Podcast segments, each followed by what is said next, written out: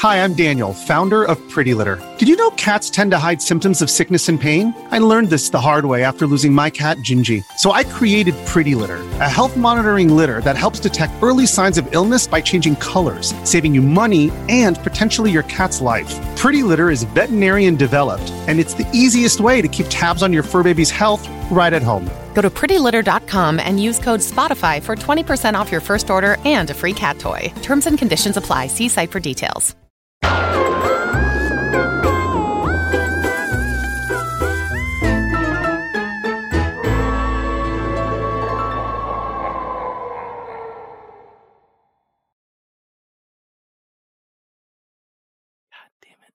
Yo, what's up? Welcome to Kinda Funny Games Daily for Monday, October 4th, 2021. Are you wrong with that? We gotta start this at some point. We're like what, 7 minutes in? No, yeah, that was it. Just go full speed ahead. Full speed. I am Blessing, AOA Jr., one of your hosts, and joining me is the LaCroix Poppy himself, Tim Fun Geddes.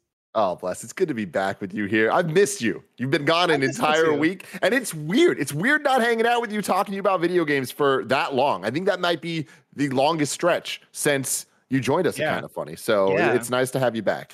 It's weird doing a whole week without doing KFGD and like occasionally tuning in, because now we have such a good cast of hosts where I'll tune in on a random day and it's Timur and Tim. And I'm like, oh, shit. All right, cool. Oh, yeah. And like I'll listen to Timur talk and I'm like, man, I wish I was doing KHD right now. Like I've not felt this in a while, right? Like actually listening as a listener. But you know, like I'm back, I'm here. You know, I had a good vacation. Went to Houston for a few days. Visited family. That was fun. How have you been, Tim? Oh, I've been fantastic. This weekend was just great. It was just a lot of playing high quality video games. I'm not going to go too long on this, but Halo is back. We keep saying it, and we're going to continue to say it. Plus, I haven't had that much fun playing a video game in years. Big team battle with all the boys. Oh my God, we got a squad rolling. Like we had almost 12 people. All your faves were there. We got Andy, we got Nick, we had me, we had Raj popping in there. Kev was playing with us. Steve Saylor was popping in there. We got dudes from 343 coming in. David Ellis and stuff. It was awesome. Jeff Rubenstein popped in. It was such a blast, man. Like that game is incredible, and I can't wait for it to come out. Be able to play every damn day. That's what I'm waiting for, because I've not been able to touch Halo Infinite yet, just because of circumstance. I've always been busy during a Halo test flight, or I've just not gotten in. And so like I cannot wait for December 8th, because I was talking to somebody about this recently, where like I'm like, dude, I've not been heavily into Halo like ever. I've not heavily played Halo ever. You know, I've always had friends that had Halo. I'd play at their place, but they would always decimate me because they owned the game, and I was a PlayStation guy. But I've always loved arena shooters, and I like first-person shooters, and like I talk about Apex all the time, how in love I am with that game. And I feel like Halo Infinite is going to be the one for me, where come December 8th, I'm going to be like, cool, this is my game now. Like I'm playing this forever. And speaking of this, actually, it was a tweet recently from Imran the Don Khan. He tweeted out like, yo, is there a game that's going to come out over the rest of the year that you think is going to make it into your game of the year list? And I was looking at the rest of the year and I was like, oh yeah, like we've kind of reached that point where most of the games are kind of out in terms of the big hitters. And this is a question I'll pass to you. Like, is Halo Infinite on that list for you? Do you think Halo Infinite has the chance to be in that top 3 for you? Yeah, definitely. Halo Infinite's a complicated thing when it comes to the game of the year conversation, because of the fact that we just simply don't know enough about the campaign. Like last we saw it wasn't looking great, and unless they drastically fix that, I don't know that that's going to be in game of the year contention. I think that will take the multiplayer side down enough that I think it could get it out of that conversation as an overall. But at the end of the day, who gives a shit? There's so much fun to be had that I will say the multiplayer experience so far, I think, is my game of the year. Like I think that would take out Artful Escape for me. But I need to see more. I want to see like the full kind of suite of maps and everything. But so far, how they've been rolling it out, every single thing that they've had, I'm like, this is truly incredible. They like managed to bridge the gap between classic Halo and modern Halo, plus making an entire new experience. Like I am supremely impressed with what we've seen on the multiplayer side. That's awesome. Yeah, I saw the clip from Andy over the weekend too, where he grapples onto a moving ship and then hijacks it in air. And I was like, dude, I got to play this game. I cannot wait for that to come out. And also, shout out to Forza Horizon. That's one that's coming out this year, too. That I don't know if that's going to make it at the top of my list, but I always love Forza Horizon when that comes out. And so there's another game I'm looking forward to as well. But Tim, Metroid Dread, I want to give a shout out to as well. We can't count Nintendo out, ever. Never count Nintendo out. Let's keep talking about games that we're going to be hyped for. Games like Illfonic's Ghostbusters game that seems to be coming up, Injustice 3, which might possibly be revealed soon, and more, because this is Kinda Funny Games Daily. Each and every weekday at 10 a.m. live right here on twitch.tv/kindafunnygames. We run you through the nerdy news you need to know about. If you're watching live, you can correct us when we get stuff wrong by going to kindafunny.com/you'rewrong. If you don't want to watch live, you can watch later on youtube.com/kindafunnygames, roosterteeth.com, or you can listen later on podcast services around the globe by searching for Kinda Funny Games Daily. To be a part of the show, actually, before I tell you how to be a part of the show, let me remind you that you can go, or you can use your Epic creator code Kinda Funny on all Epic Store and Epic in-game purchases like Rocket League and like Fortnite to help support Kinda Funny. To be a part of the show, to patreon.com/kindafunnygames, where bronze members or above get to write in, and silver members or above get the show ad-free with the exclusive daily post show. Housekeeping for you. Before I even get to housekeeping, let me switch my actual glasses so I can read. Tomorrow, Andy and I are taking part in Panda's All-Star Nick Invitational, a huge Nickelodeon All-Star Brawl tournament featuring a bunch of big YouTubers and streamers like Ovely, Moist Critical, Ludwig, and more. It's all to raise charity for the Breast Cancer Research Foundation, and we need your help. Competitors in the tournament and their communities have 1 week to raise money to bid on their favorite character. That's based on the money that you donate. Right now, you can go to kindafunny.com/bless and kindafunny.com/Andy to donate so that we can have enough money to bid on the character of our choice. Spoilers, I really want Toph from Avatar. We're going to talk a little bit about that later, because Toph was just revealed. That's my favorite Avatar character. I really want to use Toph in the game, so help me out. Go to kindafunny.com/bless, donate. And remember, all that money goes to the Breast Cancer Research Foundation. We're killing it. Last Friday, we raised, like, I think almost $2,000 for it. So, oh yeah, good job, guys. Keep killing it. Good job, everybody. Remember, you have 24 hours to make that happen still, because the tournament is happening Tuesday, October 5th. That's tomorrow at noon Pacific time on twitch.tv/pandaglobal. If that's not enough Blessing content for you, this week you're getting another episode of The Blessing Show. That's my monthly show where I break down a hot topic for you in video games. I'm not going to spoil what this week's episode is about. I'm just going to say that this month's episode is loopy as hell. That's all I'm going to say. It's loopy. Ooh. Make sure you check that out this Thursday on youtube.com/kindafunnygames. And the first episode of the Arkham Files, a Kinda Funny Games miniseries where Barrett looks back at what makes each of the Batman Arkham games so special, premieres next Monday, October 11th on youtube.com/kindafunnygames at 2:30 p.m. Pacific time. Join Barrett in the live chat and talk with him about why Arkham Asylum is still a masterclass in design. It's a good couple of weeks for you if you're into that hot Kinda Funny video essay content. Yes. And real quick, I want to just slide in one last thing. Tomorrow, 7 a.m. Pacific time, we will be reacting to the final Super Smash Brothers Ultimate character announcement and just update in general. I'm so excited. Where you at with that? Like, 10 out of 10 hype. 10 out of 10 hype. I can't believe I'm emotional about it. I can't believe this is the end of an era. I really, really, really, really hope that it is either Crash Bandicoot, Master Chief, or Sora. Those three would be my 10 out of 10. Sakurai, you fucking did it. Picks. I think I have a much longer list of characters I'd be like, you know what? I'm happy with. The only characters I don't want it to be, I don't want a Pokemon. I wouldn't be that jazzed about like the Fortnite Fire Emblem situation. Oh, you don't want Fortnite. That's what I've seen some people theorizing. Yep. I mean, it makes sense. And then that to me, I'd be like, all right, I get it, but it's not really exciting to me. But the other things would be very exciting. Yeah, the latest update we've gotten from Sakurai about that earlier on Twitter, he tweeted out, "One more day until the last DLC fighter for Super Smash Brothers Ultimate is announced. Whether you're a Smash Brothers player or simply love games, make sure to tune in." And that gets me excited because that makes me think that it's not going to be what you think of typically as like a Nintendo, like a Fire Emblem or Pokemon, like a typical Smash Brothers character. I'm thinking we're going to get something that's big for video games, period.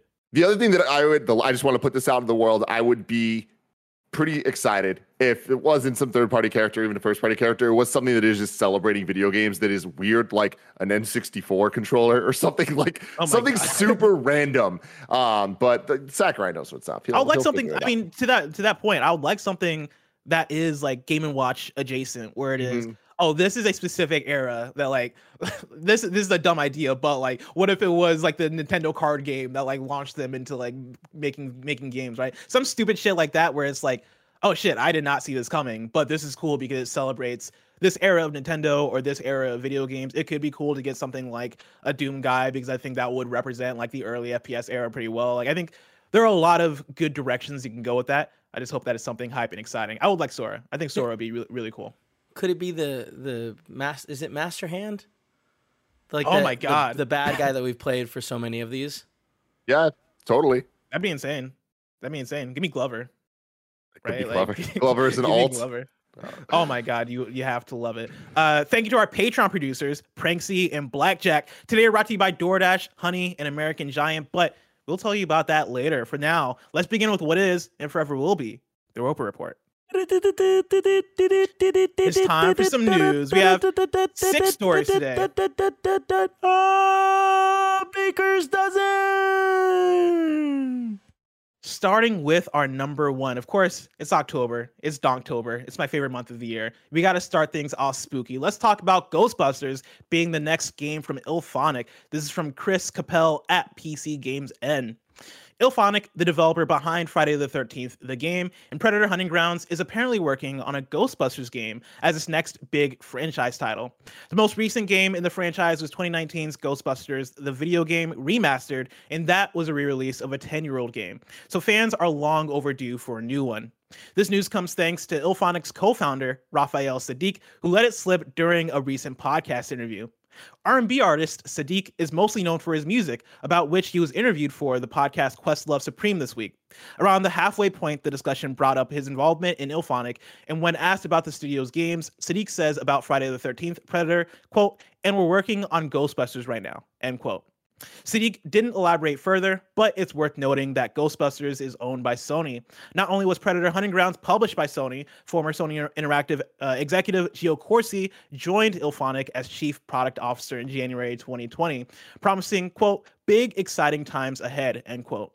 Predator was released on both PC and PS4, so there's no reason to suspect Ghostbusters wouldn't be on PC too if it happens.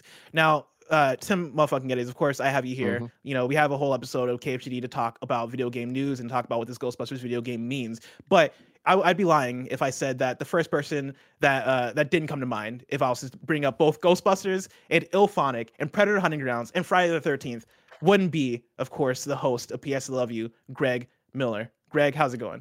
It's great, Blessing. I'm turning on the camera. Kevin, the real king of Halloween, is here, ladies and gentlemen. It's me. It's Greg Miller. All right, I'm running OBS in the background because I was doing this. There we go. Real king of Halloween, Greg Miller. There we go. How are you? A big, huge day for us, of course, and the Ghostbusters fandom. Here we are, Blessing. First off, I love your suit. I like that you're here to support me as King of Halloween once again, wearing a Spirit Halloween suit. That's very nice of you. It's weird that, you know, it's interesting you're doing that, especially with Janet coming on so strong to try to take my throne as King of Halloween, as she did on Kinda Funny Games Daily last week. You know what I mean? It's interesting you're here late to the show doing that. I see. This is wild because I didn't realize it was a throne. I just love Halloween. That's why I dress this way. I didn't realize that we're going to be here. Well, I'm surprised you put on the color orange in the background, not, you know, purple and green, just to stick with that one. You know what I mean? I mean, those are Halloween colors. Green is a Christmas color. Everybody knows this. All right. Well, diverting back to the news, ladies and gentlemen, Ghostbusters Illfonic. Are you fucking kidding me? Let's go.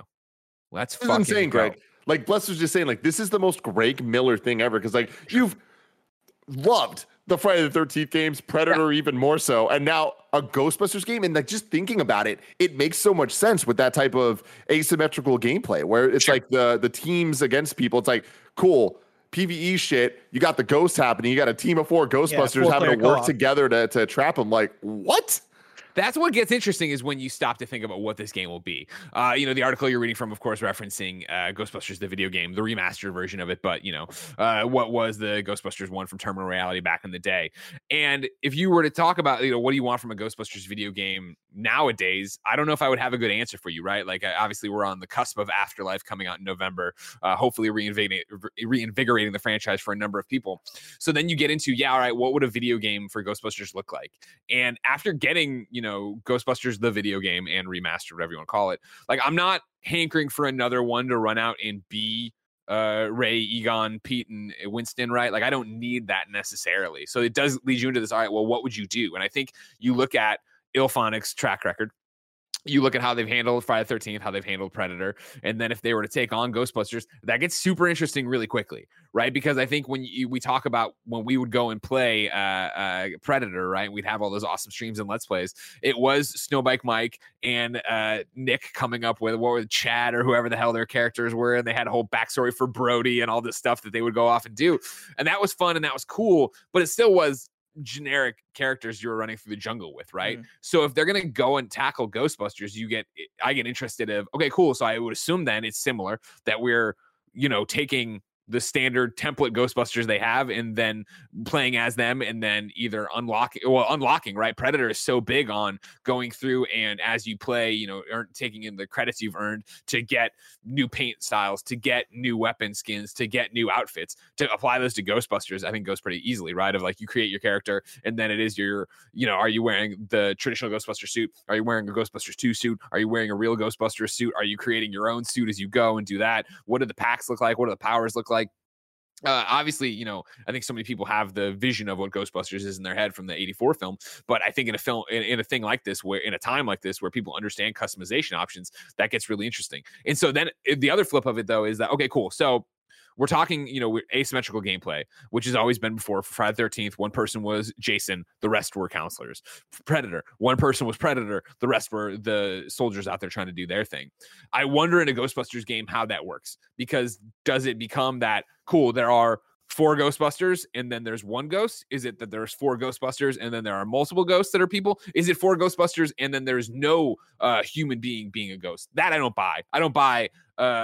maybe there's a mode similar to a Left 4 Dead or Back 4 Blood right now, but I would think if you're Illfonic, you want to keep that party atmosphere going where it is constantly, there's a group of Ghostbusters and then either one ghost who's maybe like a Gozer or a Stay Puff, or you'd probably toy it around, but I mean a bigger ghost than what a normal little ghost would be.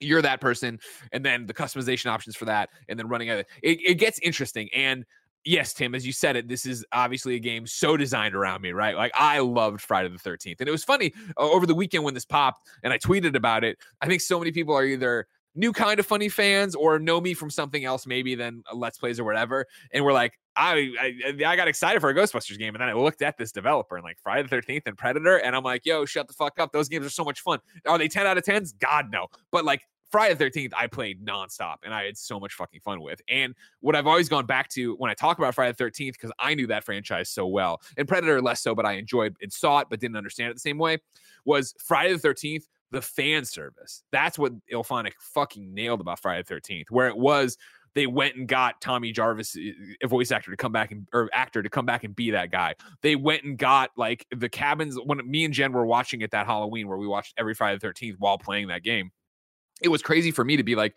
in Friday the 13th 4 or 5 or whatever the fuck it was. Well, I don't remember. And I'm like, oh my God, this is the cabin I play in the game. And like, I know this cabin in the movie from the game so well, but it turned out that they took the movie cabin and put it there.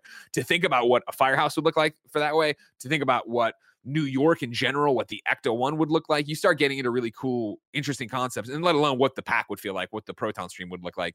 I'm assuming it's going to be like we're talking asymmetrical multiplayer. I would think they take everything they've learned from Predator, so it is a first-person shooter Predator. Maybe not, actually. I like third-person, right? I like third-person a lot, and I feel like with your pack and your suit and all the customizations options, maybe you do that in third-person, so it looks a bit cooler, so you can see it a bit more. But if I'm playing with my friends, obviously, you guys see me, and I'd see you, and we'd have it that way. It gets super interesting as to what this game probably will be and what it could be. Does Illfonic also working on Arcade Geddon do anything for you and what you think this game might be? Because I know like historically we associate them with that 4v1 asymmetrical multiplayer, sure. But for what Arcade Geddon was or is, because it's still in early access, right? It is this co-op roguelite shooter where it is you going through a bunch of different levels. I know that probably doesn't make as much sense at all for Ghostbusters, but does that like widen your perception of, oh, maybe this could be four players versus the environment? Or do you feel like for what Illfonic is and for what Ghostbusters is, especially following the lineage of Predator and Friday the 13th,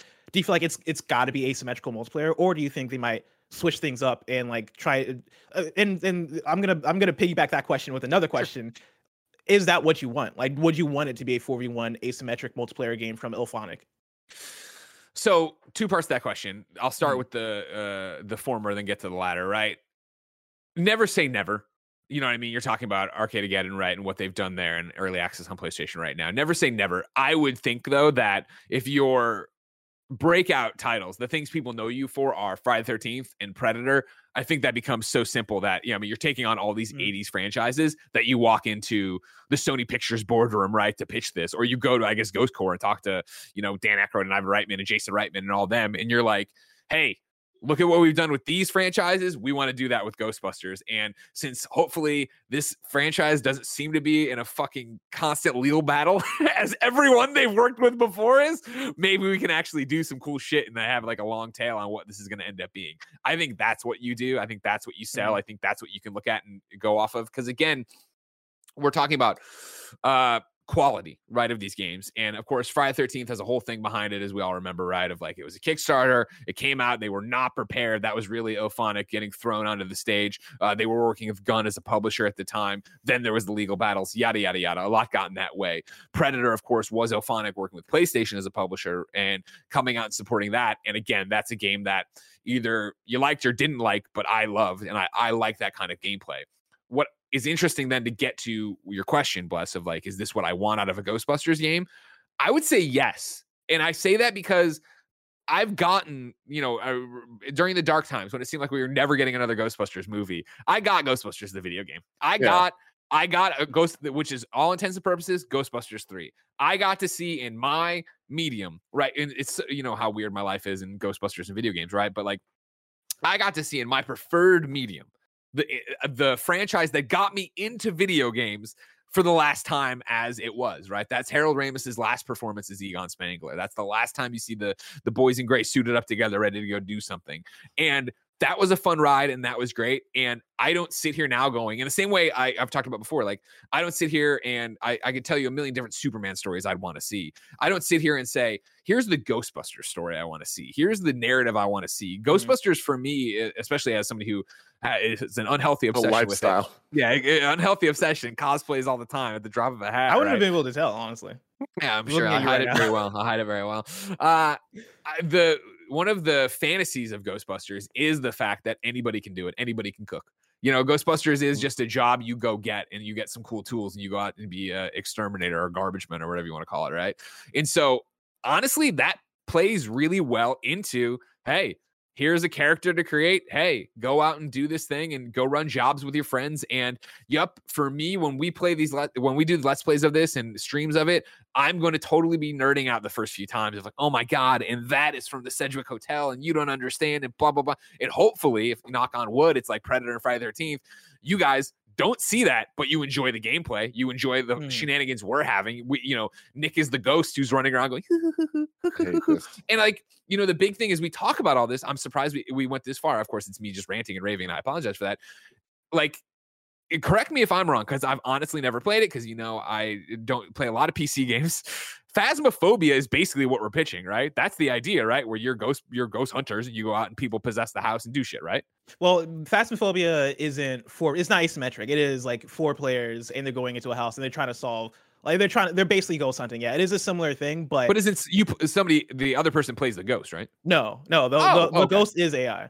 Oh, okay. I thought it was the other way around. See, okay. But it could be like, I mean, I think there are similar mechanics that could possibly translate in terms of if you do have a player playing as a ghost, they could work in a way that is similar to how the AI works, where they are haunting the house. Maybe they have some kind of objective that they're doing. And for the players that are infiltrating and trying to bust this ghost, they have to like figure out what the clues are and infiltrate and have all these tools so they can actually see the ghost and do all these. I think there are a lot of things that can translate in the way that you're talking about.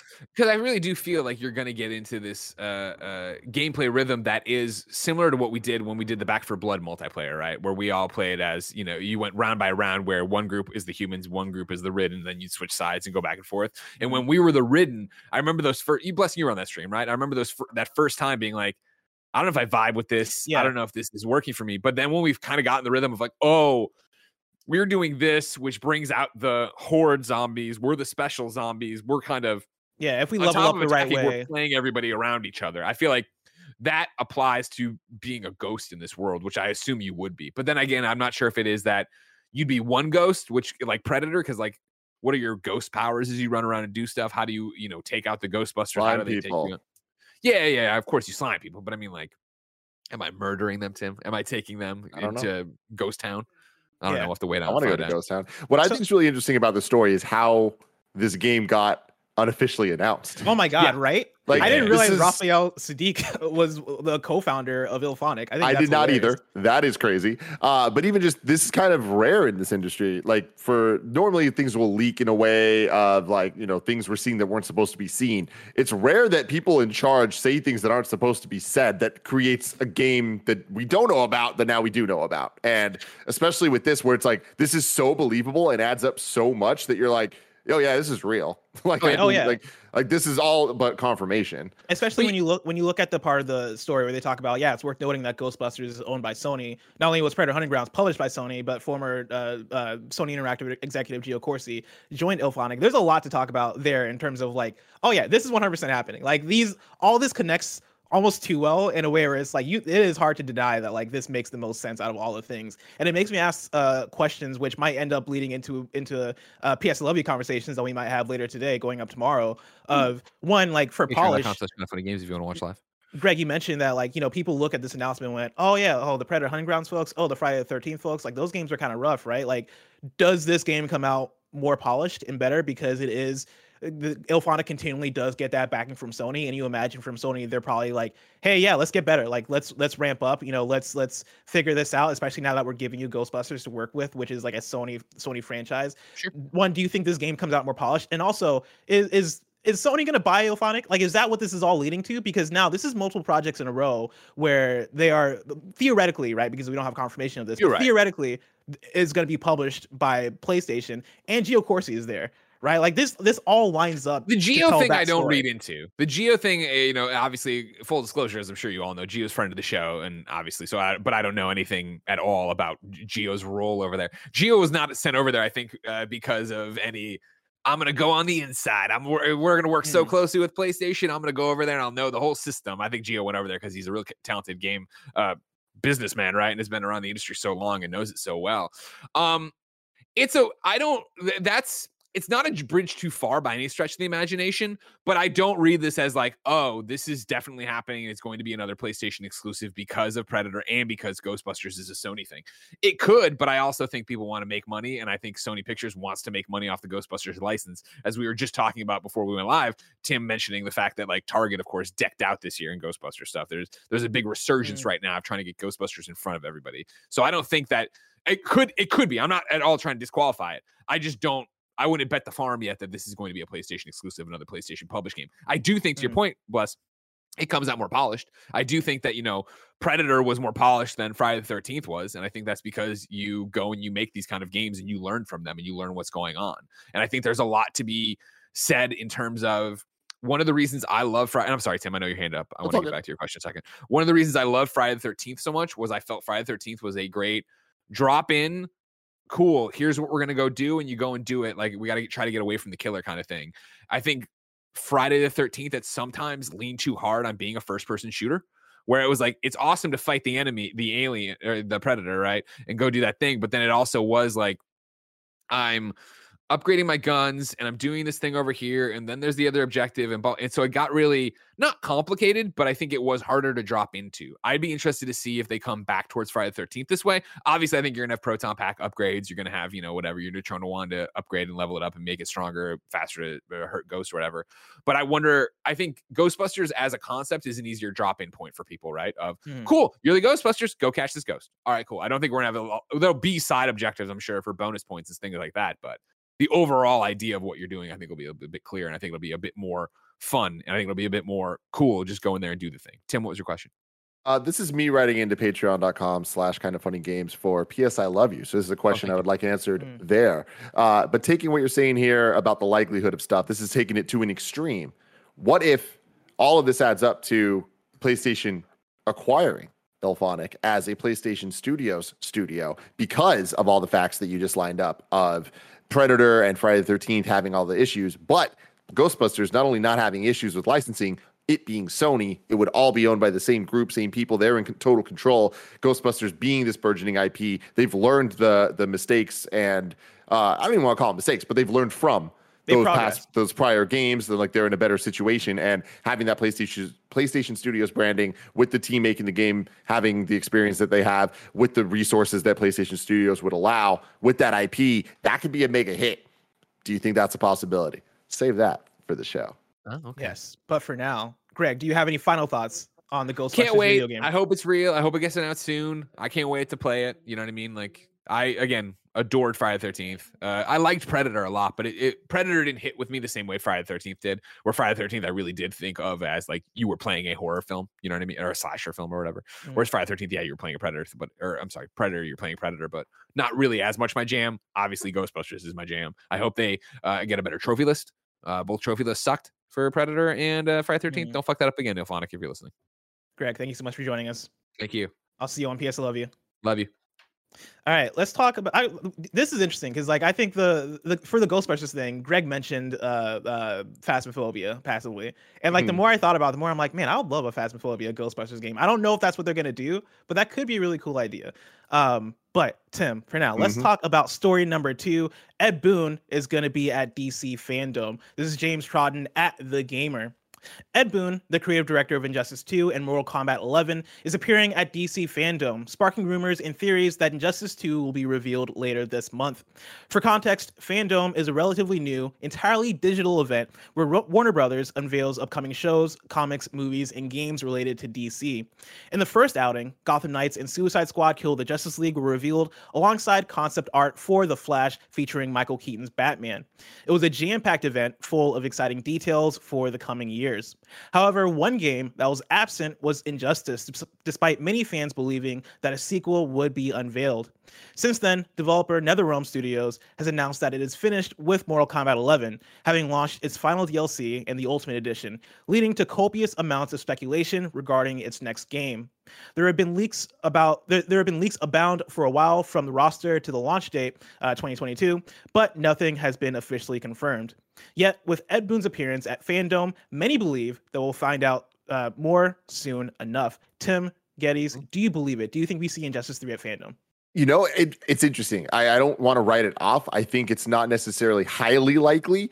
Just the timing of everything. There's a lot already that we know is going to be a fandom, especially on the video game side of things. I think that first off, it needs to be said, we were still in the dome. We haven't left the dome since last year. We went in and the dome is life. But now that we are officially going deeper into the dome this year with DC Fandom 2, I appreciate their scheduling more this time. Like, it was a multi-day event last year. There was panels going on every which way. And it was just kind of like the early pandemic digital event trying to figure it out. I think overall, they did something really cool and really special with the DC Fandom that kind of touched on a lot of different mediums, from comic books to TV shows to movies to games.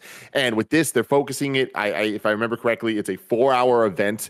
That it's always like prestige programming where there's only one feed. It's just one set of announcements covering all those things. So with that, we already kind of have a lot filled in of those 4 hours of what to expect. So adding more surprise announcements is not necessarily something that I'm expecting, but I wouldn't be surprised about this. Now, Injustice 3, I fucking love Injustice. I love NetherRealm. Their fighting games are so fantastic, especially when it comes to the single-player campaign. They're unmatched, in my opinion. And anything they put out, I'm going to play through the campaign just because it is so high quality and there's so much love and care put into it, even if I don't necessarily care that much about the IP. I will say that Injustice 2, I'd be fine moving out of that world. Like, we saw the DC things done extremely well. So I would prefer to see something new, especially with like a lot of the conversations about the dream idea of a DC versus Marvel game. That would be so much more exciting to me. I can't imagine they're going to announce that. I mean, that's just, I don't think we're there in the world in terms of companies playing nice with each other. But I don't know, man. Injustice 3 would be one of the less exciting announcements for me in terms of what NetherRealm could be working on. Having said that, I'd be very excited because I love NetherRealm and I want to play whatever it is they're working on, and I'd rather them announce it sooner because that means I get to play it sooner.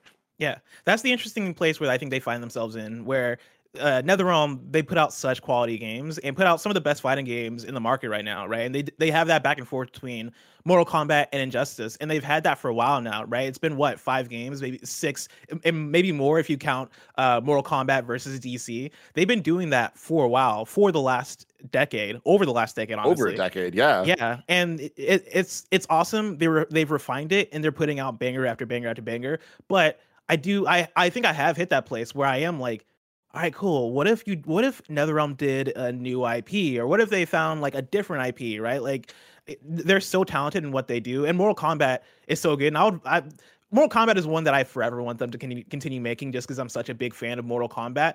But I did, to your point, I do think it's easy for that back and forth to kind of get stale when it is like, cool, you guys have figured this out. We know what a masterclass Injustice game looks like. We know what a masterclass Mortal Kombat game looks like. And I think there's always that desire to see a studio like that do something new and make a masterclass in something that is different from what they've done before. That said, if we saw Injustice 3, I'd be super hyped for it. You know, yeah, I think we're in the same spot. Yeah. Where it's like, oh yeah, it'd be like Naughty Dog announcing the next Uncharted, where I'd be like, oh yeah, let's fucking go. Like, I'm gonna play the hell out of a new Uncharted. I want to see more from you. I want to see something fresh. But of course, this is gonna be polished and dope. And so, yeah, it's hard to even get mad or even disappointed by it, right? I think we're no matter what it is, we're gonna be excited. I just hope they announce it, because it's been a while now since we've gotten a new game from NetherRealm, like a brand new game. I loved playing Mortal Kombat Aftermath last year, and for anybody who played Mortal Kombat 11, if you haven't checked out Aftermath, for sure check out Aftermath, because that is more than DLC. It is essential. It is part of that core story. And playing Aftermath, dude, like was such a good time.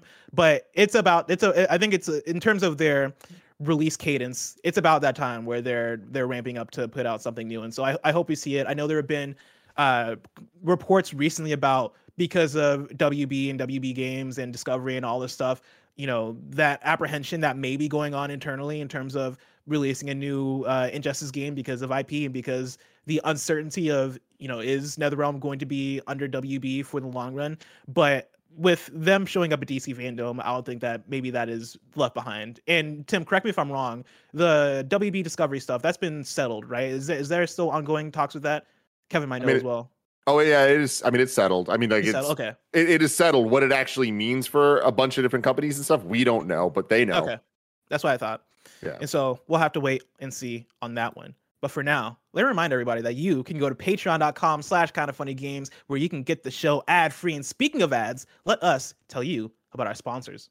This episode of the podcast is brought to you by DoorDash. Picture this. It's been a long week. You're glued to your couch. You're in your pajamas. In fact, you haven't seen your real clothes in weeks. And then it happens. Your stomach rumbles. But don't get off your couch. Why don't you treat yourself tonight with something from DoorDash? DoorDash brings you what you want to eat right now, right to your door. But you also get groceries and other essentials delivered with DoorDash. Get drinks, snacks, and other household items in under an hour. With over 300,000 partners, you can support your neighborhood's go-tos or choose from your favorite national restaurants like Popeyes, Chipotle, and Cheesecake Factory. Snowbike Mike loves DoorDash. He loves nothing more than getting his iced chai lattes delivered to him every morning so he can be fresh and ready to go for the day's work. For a limited time, our listeners can get 25% off and zero delivery fees on their first order of $15 or more when you download the DoorDash app and enter the code GAMES2021. That's 25% off, up to $10 value, and zero delivery fees on your first order when you download the DoorDash app in the App Store and enter code GAMES2021. Don't forget, that's code GAMES2021 for 25% off your first order with DoorDash. Subject to change. Terms apply. We are also brought to you by Honey. I'm about to blow your mind. Did you know there's a wrong way to shop online? I got news for you, buddy. If you're not shopping with Honey, you've been doing it wrong. Honey is the free shopping tool that scours the internet for promo codes and applies the best ones it finds to your cart. Honey supports over 30,000 stores online and is super, super easy to use. Say you're shopping on one of your favorite sites and you go to checkout. The Honey button will drop down and all you gotta do is click apply coupons and wait as Honey works its magic, looking for codes it can use for that site. If it finds a working coupon, you'll watch the price drop. Kevin and Tim use Honey all the time, especially now as we're ramping up the new studio. They're never not shopping online without Honey because they like saving money, and I like when they save me money. It's great. If you don't already have Honey, you could be straight up missing out on free savings. It's literally free and installs in a few seconds. And by getting it, you'll be doing yourself a solid and supporting this podcast. We never recommend something we don't use here personally, so get Honey for free at joinhoney.com/games. That's joinhoney.com/games. We're also brought to you by American Giant. American Giant does a lot more than make the greatest hoodie ever made, which is already kind of a big deal. That's why they produce everything in America, with the added bonus of getting to obsess over every single detail of their clothing at every step. American Giant began with the belief that local makes better, every detail matters, and the clothes you wear every day should be beautiful and durable. The folks over at American Giant call themselves that because they know the power of supporting local manufacturers, communities, and workers. Tim is a hoodie fanatic, and he swears by these American Giant hoodies. He loves this company, and you will too. But hey, guess what? They didn't stop at the greatest hoodie ever made. They expanded well beyond it, continuing to revolutionize your everyday wardrobe and leaving things better than they were before. Explore American Giant's collection of durable essentials at American-Giant.com. And you get 20% off when you use the code KFGD at checkout. That's 20% off at American-Giant.com, promo code KFGD. And we're back. Story number 3. Capcom says it'll make PC its main platform going forwards. This is Andy Robinson at VGC. Capcom intends to make PC its main platform in the coming years, it said. Wait, oh. Haruhiro kept me good. Yeah, I meant to hit studio. It doesn't matter. No, it's all good. Haruhiro Tsujimoto, who told Japanese publication Nikkei that the Resident Evil and Monster Hunter firm, quote, will mainly focus on PC software going forwards. The exec indicated that Capcom hopes to increase PC software sales to the point where the platform makes up half of all sales by the end of next year. Quote, PC is driving global sales, he said. We have recently stated that we will make the PC our main platform. At this year's Tokyo Game Show, we focused on exhibiting the PC version of Monster Hunter Rise, and I think people will be able to experience the change in our approach, end quote. Tsujimoto went on to suggest that the focus on PC was in reaction to both an increase in digital sales of legacy titles. Quote, Resident Evil 7 still sells over 1 million copies a year, he said. Damn. Yeah. And a rise in Japanese PC use during the pandemic. Quote, the PC can also play high-quality games, so the number of PC users should increase as understanding of the PC increases. We'll expand our business for dedicated game consoles, which has been the mainstream up to now, but PC will be the mainstream in the near future. Next year, or the year after, we want to equalize the ratio of sales to PCs and dedicated consoles, end quote. In 2019, the company said that PC was the second largest audience for Monster Hunter World, and Resident Evil Village set a franchise record for concurrent players on Steam earlier this year. Tim, how does this sit with you? Do you buy the idea that PC is growing at the rate that Capcom should be settled in making it their main platform to focus on?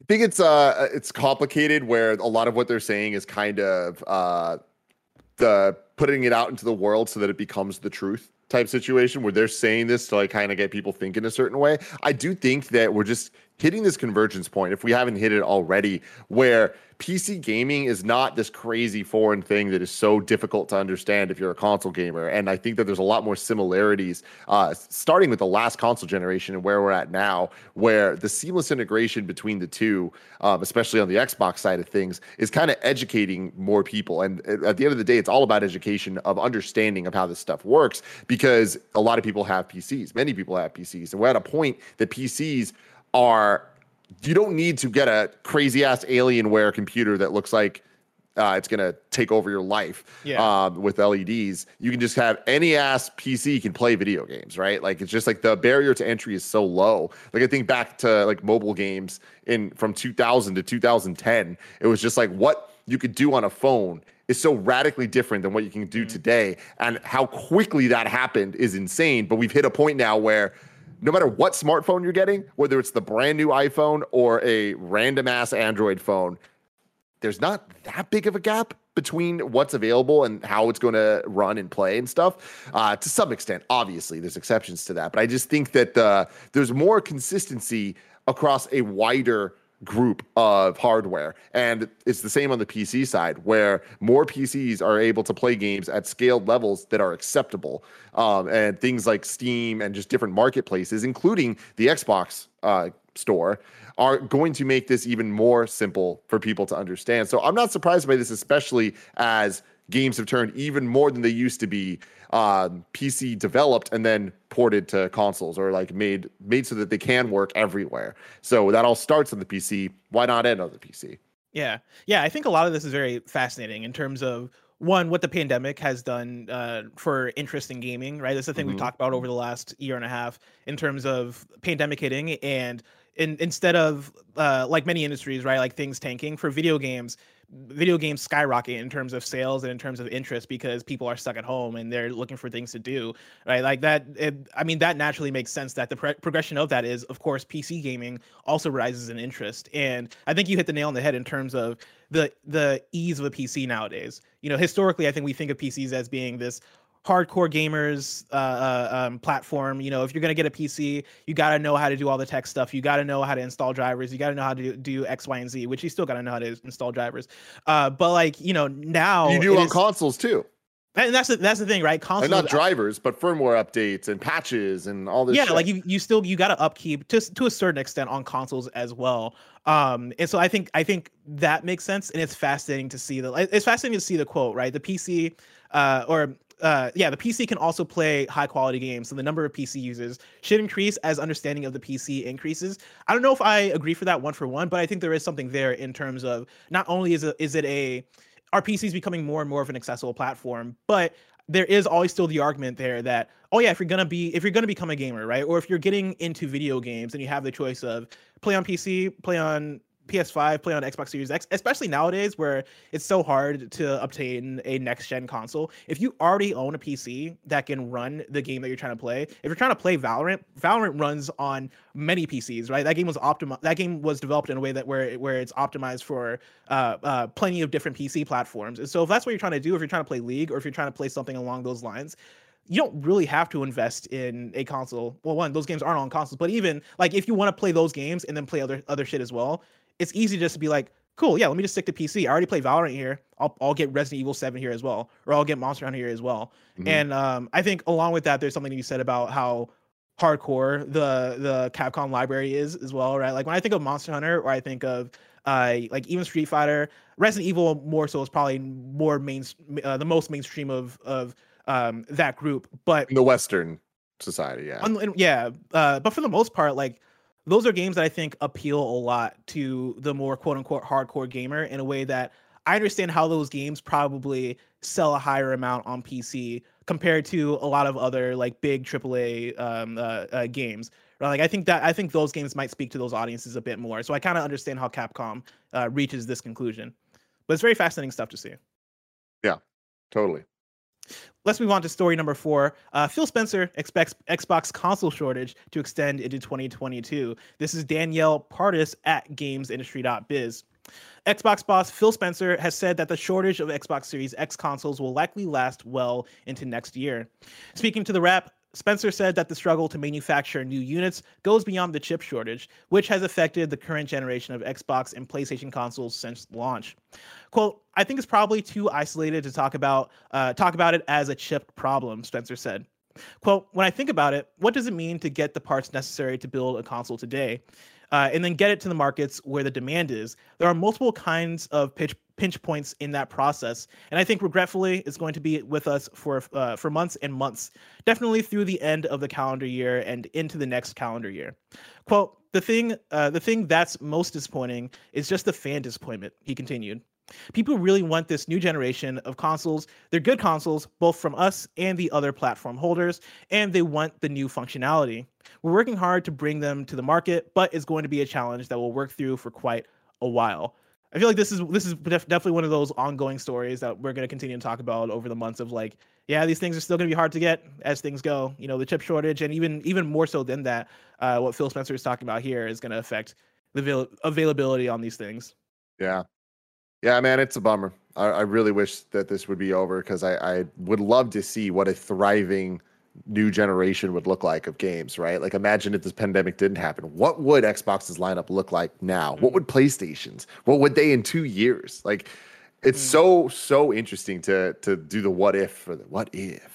Yeah, especially when you think about how it's already been a banger generation, especially for on the PlayStation side where we've gotten multiple big first-party titles. You know, we've gotten Ratchet, we've gotten Deathloop, we've gotten Returnal, we've gotten Spider-Man Miles Morales, we've gotten Demon's Souls. Like, compare this last year of content to the first year of the PS4, and it's a banger. You know, even on the Xbox side, you know, like the PS3, right? Like, and even when you look at the Xbox side, I know there's probably not as much to talk about in terms of big first-party releases, but you're still getting a lot of great third-party games, and you're getting Xbox Game Pass straight up like destroying anything in terms of the first year that we got on the Xbox One, right? Which was kind of dire in terms of game and in terms of reception.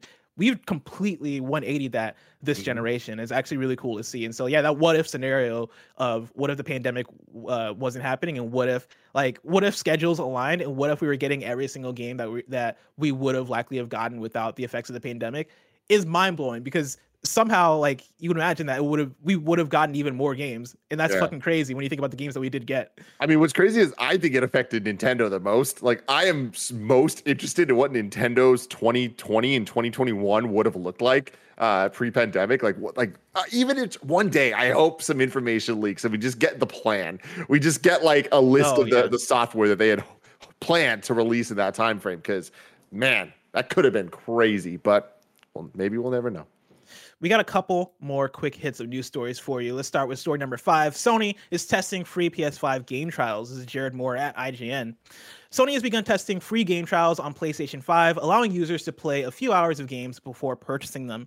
It's not a perfect service just yet, As spotted by Eurogamer, the trial feature appears to be available only in the United Kingdom right now, and currently includes just 2 games, Death Stranding Director's Cut and Sackboy: A Big Adventure. For those wondering how long you can play each game, that seems to be dependent upon what you choose. Death Stranding Director's Cut gives players up to 6 hours of free gameplay, while Sackboy: A Big Adventure offers 5. However, the actual amount of time the players will end up spending in the game is likely to be considerably lower than that. In a decision that's likely to affect players differently depending on their internet download speeds, the trial period for each game has been set to trigger from the moment that you select download trial on your console or add to library from the web, as opposed to when you actually start playing the game for the first time. This means that if the game takes you 2 hours to download, then you'll already have used a significant portion of your trial period without actually experiencing any gameplay. At 68 gigabytes and 48 gigabytes before it's playable, Death Stranding's file size could mean that some users end up using most of their trial period just getting the game onto their consoles. You'd hope that should Sony make game trials available worldwide, it would adjust that system. And yeah, this is an interesting one, because it feels like it is 2 steps forward, 2 steps back in terms of what this is, because it's awesome to be getting free game trials, right? Like, this takes you back to early, or I guess just during the PS3, Xbox 360 generation, where we would get game demos, and how awesome of a thing that was. We can try out games before we actually buy them fully. The fact that they have this weird caveat of as soon as you click download, that's when the timer starts. It's like, bro, people's internet people don't have great internet across the board, you know, and that's unfortunate. But it strikes me as something that will get fixed as they probably roll it out worldwide. This to me reads as, first off, love the game demos are making a return in any form. I've always thought that was great, and I think it's cool. And I don't know necessarily that they need or have a place anymore with how many like subscription services we have and how like differently we can consume games that we couldn't before. But I totally take this as the best intentions. They're going to look at this and be like, oh, this was a mistake. It's an oversight. Like, we'll fix it, you know? I don't think that we need to take this and like attack them for it and be like, what the fuck are they doing? They're fucking people. It's like, yo, give them a second. If they don't fix this in a couple months as it rolls out, then we can be like, guys, what the hell? But for right now, it's like, I chalk this up to an oversight that will be fixed. Let's round out the Roper Report with story number 6. Toph from Avatar: The Last Airbender is coming to Nickelodeon All-Star Brawl. This is Zach Zweisen at Kotaku. Sure, Nickelodeon All-Star Brawl is out in a few days, but that doesn't mean the hype cycle must come to an end anytime soon. It was revealed this weekend that Toph from the popular animated show Avatar will be joining Nickelodeon All-Star Brawl's roster. With the reveal of Toph from Avatar: The Last Airbender as the latest character added to the roster, here's the full list of confirmed playable characters in the game. And I believe this is the final list, and so you're getting Aang from Avatar: The Last Airbender, April O'Neil from Teenage Mutant Ninja Turtles, Cat Dog from Cat Dog, Danny Phantom from Danny Phantom, Helga from Hey Arnold, Korra from The Legend of Korra, Leonardo from Teenage Mutant Ninja Turtles, Lincoln Loud from The Loud House, Lucy Loud from The Loud House, Michelangelo from TMNT, Nigel Thornberry from The Wild Thornberries, Oblina from Real Monsters, Patrick Star from SpongeBob, Powdered Toast Man from Ren and Stimpy, Ren from Ren and Stimpy, Reptar from Rugrats, Sandy Cheeks from SpongeBob, SpongeBob from SpongeBob, Stimpy from Ren and Stimpy, Toph from Avatar, and Zim from Invader Zim. And Tim motherfucking Geddes. This is a great roster. I'll go ahead and say it. I was at the game. I was like, I didn't know that. That'd be fun. I'd like to beat the shit out of Tim Stimpy. Geddes is playable. Yeah, I mean, it's cool. This lineup is, it's always hard when it comes to these kind of collab crossover fighting games, or any game really, but like when it comes to fighting games, you look at it and it's never going to please everybody. And it's always kind of a weird thing where this list to me is better than it could have been for sure, but it's missing so many things that it's not like the best. But it's that thing where it's like there's enough people here and enough different IP that they're crossing over that I'm like, it hits that new echelon of, well, if you went this hard, I expect more. And that's kind of a good place for them to be, I think, because this looks more similar to a quality Smash clone than like what the Nickelodeon kart racer game was a couple years ago. But we'll see. The jury's still out. The biggest thing I want to say is I hate that these games don't have any type of voice acting. Playing the Mario Kart game or the Nickelodeon kart game was rough because so much of what we tie to these characters is their personality through dialogue. So taking that out, it feels sterile and weird. And I'm hoping that is not the case with this one, but we'll see, just a couple days out from being able to play this thing. Yeah. I mean, it comes out tomorrow, right? I think it's tonight. This thing unlocks for people. And so I'm super excited to try this thing out. You know, I look at this roster and the thing that hits me is that there's room for dope DLC, right? I look at this and I'm like, all right, cool. Hit me with some Fairly Odd Parents, right? Like hit me with some different characters. Cause like getting Cat Dog, Danny Phantom, Toph, SpongeBob, and Zim is such a weird amalgamation of, oh yeah, we're pulling from the history of Nickelodeon, but we're also hitting you with some of the deep cuts, right? We're hitting you with Toph from Avatar, which I'm super excited to play as. Or we're hitting you with Danny Phantom. And so that gives me hope that, oh yeah, we're probably going to see some Fairly Odd Parents shit. We're probably going to see even some more exciting announcements past launch. I really hope there's DLC for this thing. I think you're being a little ambitious about that, but we'll see. I imagine, I hope so. Like, I think that there already is announcement of there's going to be some post-game content, but I'm pretty sure it's just like a one and done of like, yeah, hey, there's a couple characters. To me, I would expect the DLC to be more, we couldn't get it done before the game's out type DLC, sure, as opposed to we're supporting this thing after launch for years to come with challenger packs, you know, like, well, unless it's great. I just don't expect it to be great.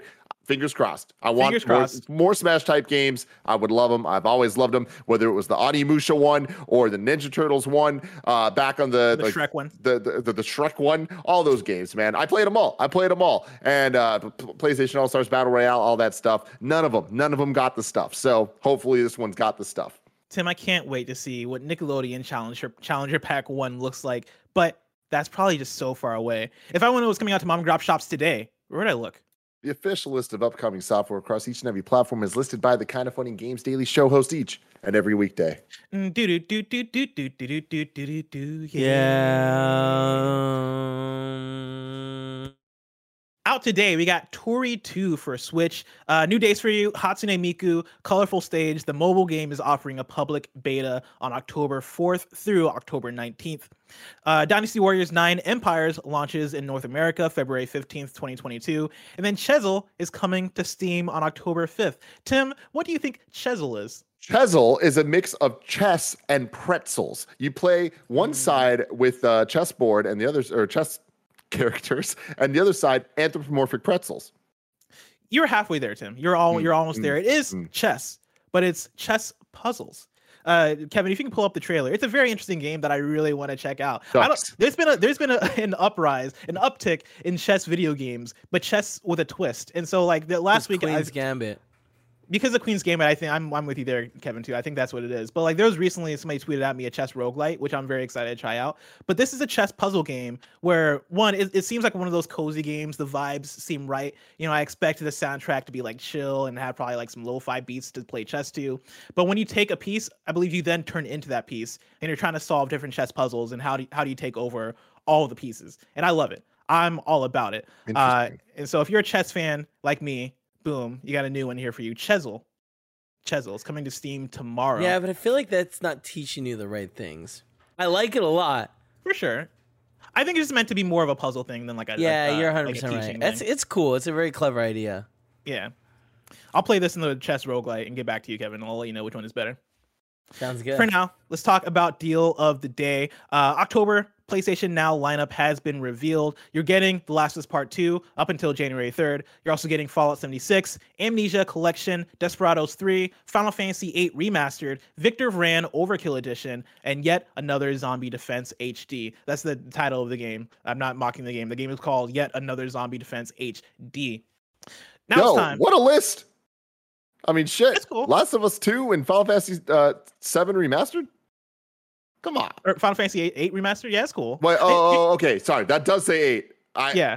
Okay, it's just the 8 Remastered. Okay, that's less. Here's my thing. Cool. I wanted to get hype about Last of Us Part 2, but it's that until January 3rd thing that like struck me in the heart, and I'm like, man, you're so close. Like, cool, you can play Last of Us Part 2 for a couple months on PlayStation Now, but like, it's gone after January 3rd. That's such a short time. I don't know. That's how I feel about it. It's 3 months, man. Like, it's pretty damn good for a game that just came out last year of that quality. But for sure, I digress. Remember, you can write in to patreon.com/kindafunnygames where you can skip the ads. You can write in with your questions. You can also write in with your squad ups, just like Luke did. Luke wrote in with a squad up on PS5 and says, just secured a PS5 and fired up Deathloop. Looking for Kinda Funny fam to invade and be invaded by. And also I need to fill out my friends list with good people. If you want to play some Deathloop with Luke on PS5, you can add Luke with the username Luke Skywalker1. That is Luke Skywalker without the E. In Walker. So it's Luke Skywalker, letter R, number 1. Go ahead, play some Deathloop, have a good time. Invade Luke, make him suffer. You know, if you're out there playing Deathloop and you're good at it and you're doing the invasions, just give Luke a real hard time. Just for me. Now it's fine. Now it's time for kindafunny.com/you'rewrong. Rewrite and let us know what we got wrong as we got it wrong so we can correct it for those watching later on youtube.com/kindafunnygames and on podcast services around the globe. Let's see here. A lot of context being added, which I appreciate, but don't count as your wrongs. Bander writes in and says, for Nick All-Star Brawl, the devs confirmed that 2 additional characters will come soon after launch, and DLC is on the table. So exactly what I just said. It's on the table. We had 2 characters that we wanted to be part of this release, but we just couldn't quite get it done. Hey, if the game's a success, then maybe we'll think about doing more. And somebody wrote in with more context about phasmophobia, but I think we already got that one. So we appreciate that. That's it for kindafunny.com/you'rewrong. The rest of this week's hosts for Kinda Funny Games Daily go like this. Tomorrow, you're getting Greg and Tamor Hussein. On Wednesday, you're getting me and Andy. Thursday, you're getting Greg and Tim. And then on Friday, you're getting Greg and me. If you're watching this live on Twitch right now, after this is Mike, Andy, and Nick playing some of that New World. If you want to catch that stream later, you can subscribe to youtube.com/kindafunnyplays. Remember, this has been Kinda Funny Games Daily. Each and every weekday live right here on twitch.tv/kindafunnygames. We run you through the nerdy news you need to know about. We have a Patreon post show for those that are subbed at the silver level of patreon.com/kindafunnygames. So stick around for that. Otherwise, until next time, Game Daily.